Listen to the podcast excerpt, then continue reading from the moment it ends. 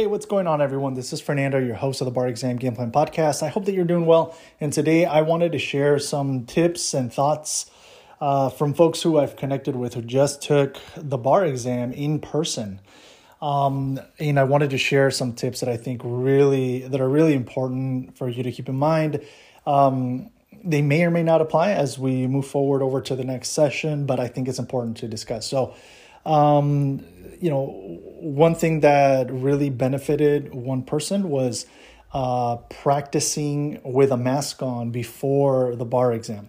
Are we still going to need masks during the next, you know, iteration of the bar exam?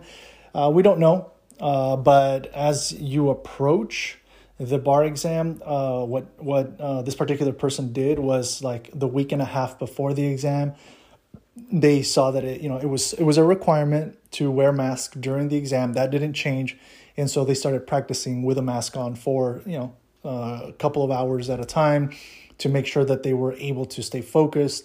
Um, I think they ended up doing a three-hour session for sure, um, at least once, just to make sure that their mask, uh, you know, was supporting them well, right? And uh, they were able to get through through that part of the exam in that way. Um, another thing also to keep in mind is uh, make sure that you again read the instructions closely and if you have any questions ask those early on of your bar exam jurisdiction because there were questions that came up around okay for my health check-in what exactly do i have to do uh, it's not adequately answered. Uh, I have to go on my phone, but then do I have to bring my phone to show that, or is it automatically uh, updated on the back end? And, and it, it was automatically updated on the back end, but the information provided, at least in several jurisdictions, it wasn't very clear.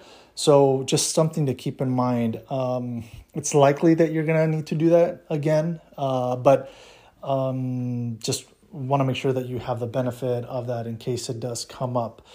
Um, in in terms of um, uh, driving, because there there were some folks who uh, were taking the bar exam again, but were for the first time taking it in person, right?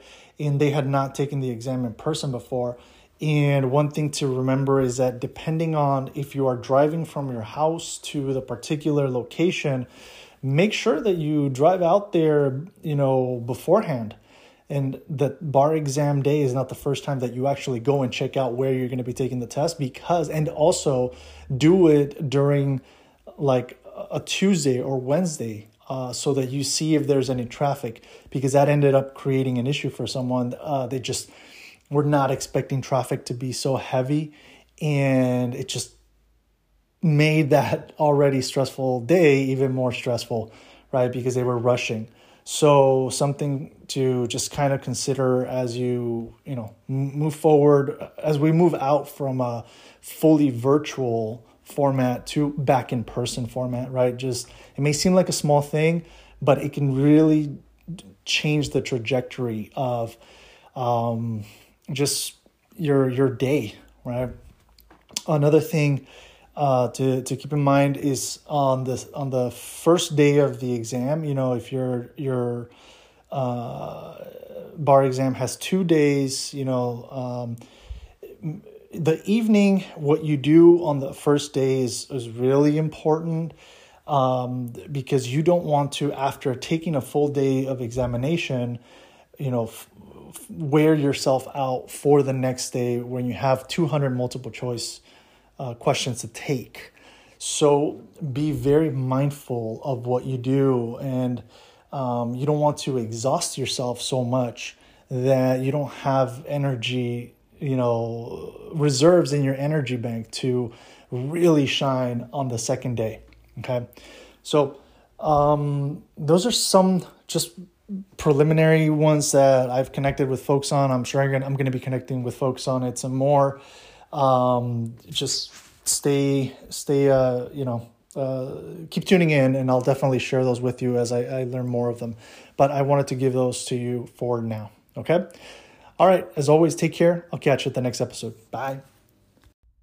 This episode is brought to you in part by juno the collective bargaining group here to get you the best rates on your student loans. To learn more, go to barexamgameplan.info and click on the Juno logo.